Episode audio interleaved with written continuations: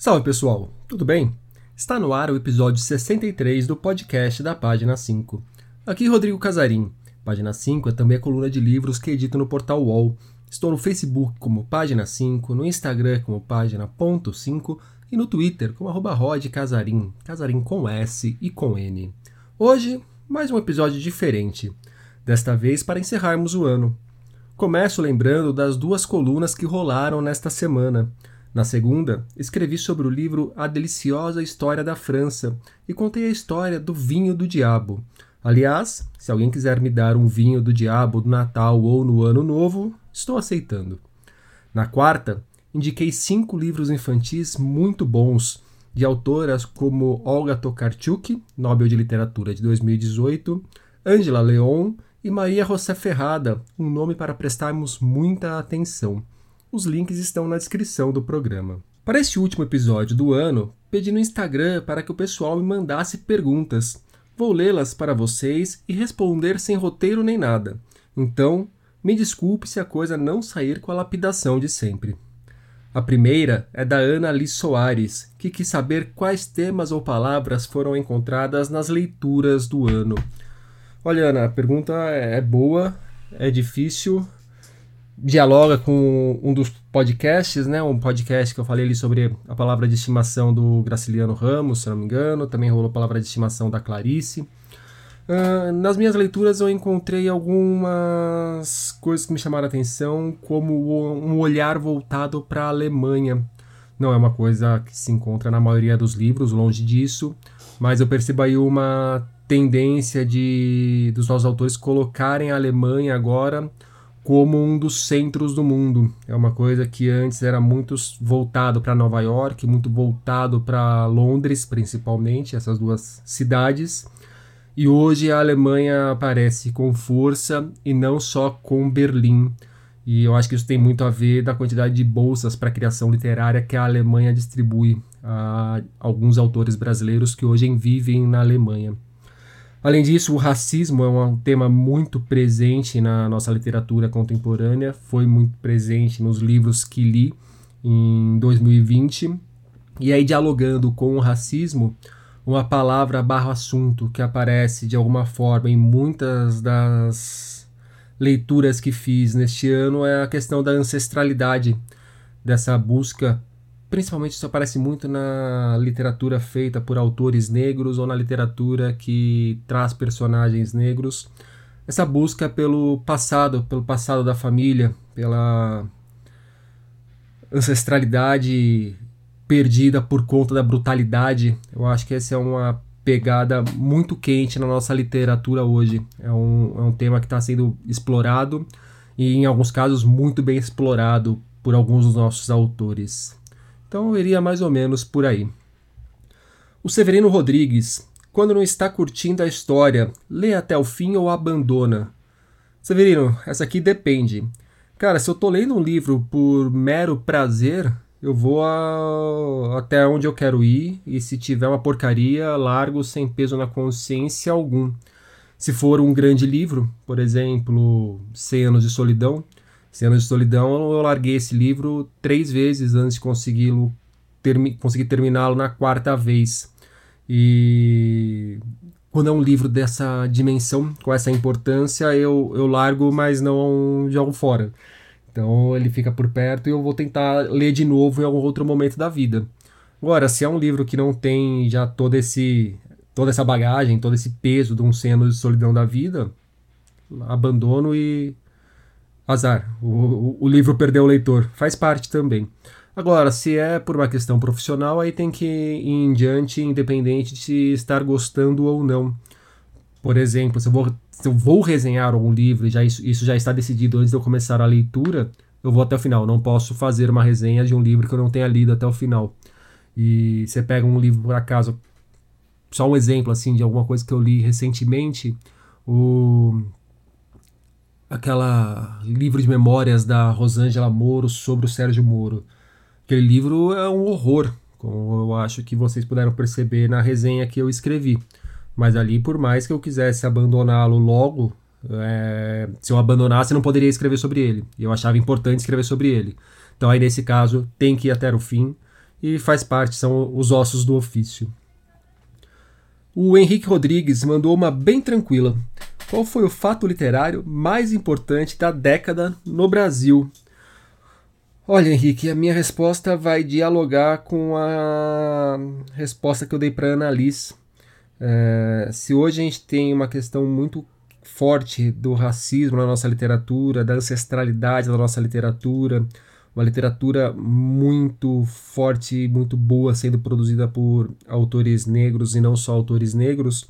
Eu acho que isso tem a ver com um processo de descentralização da literatura brasileira que foi muito forte nessa última década.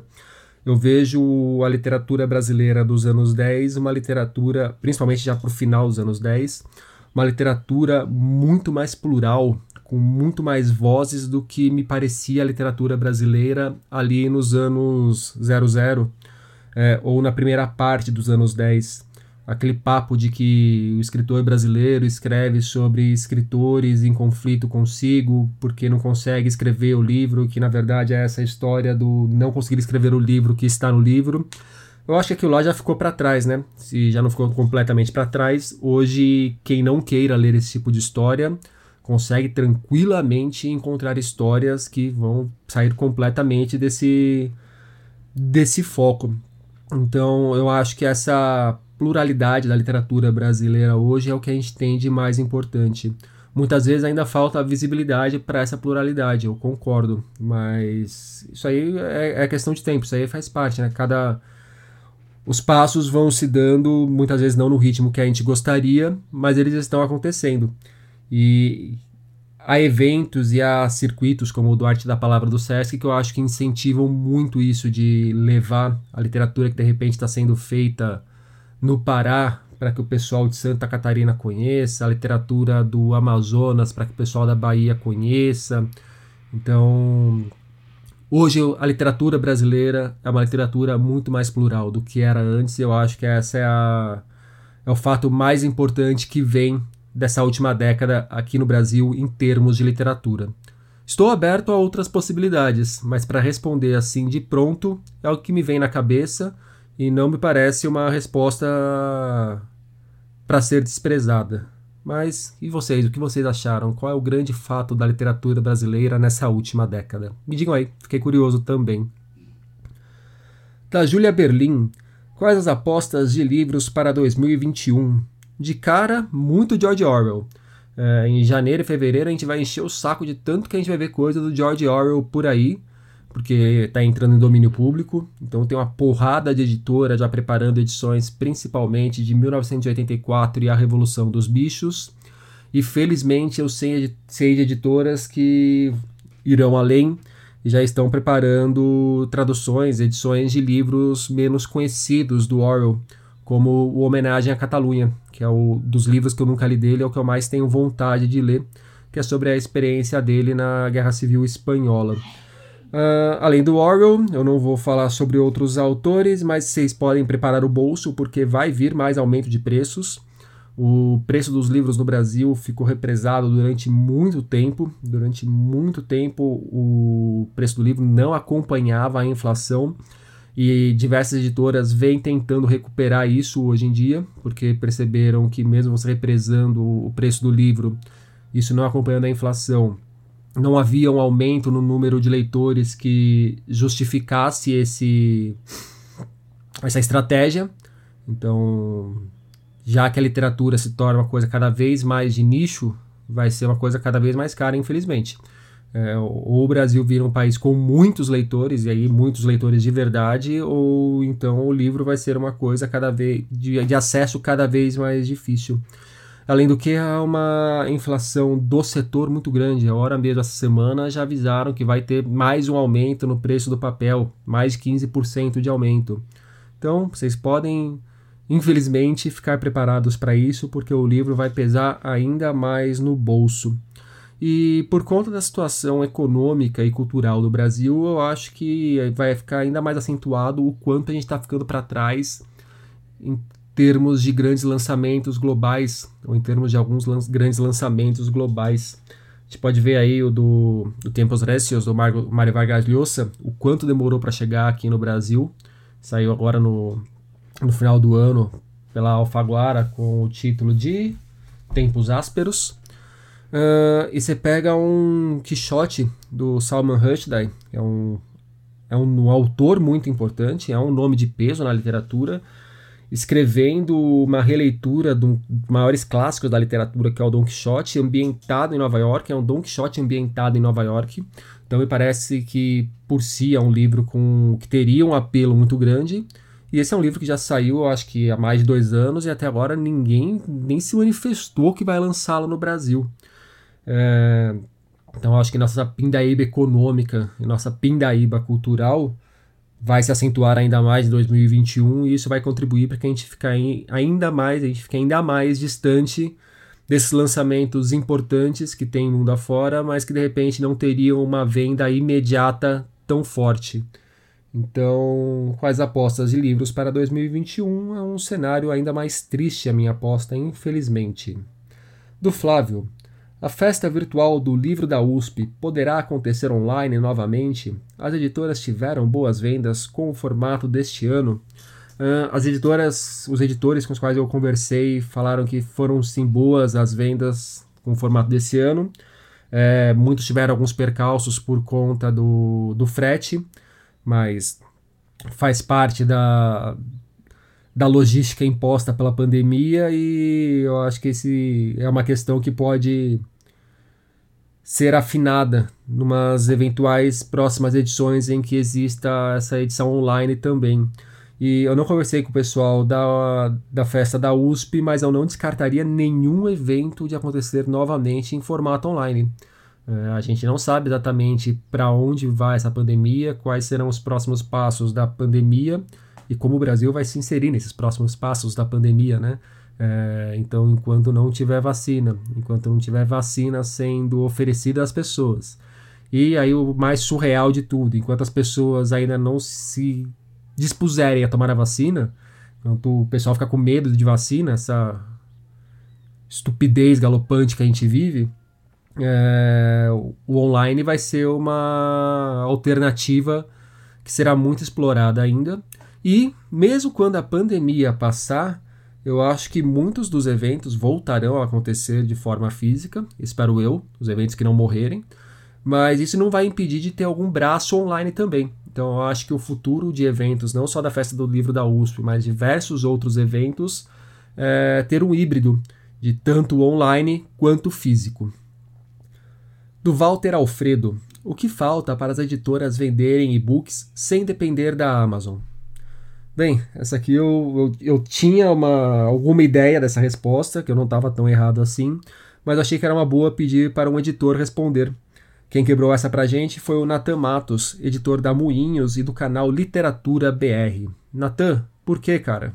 E aí, Casarinho, tudo bom?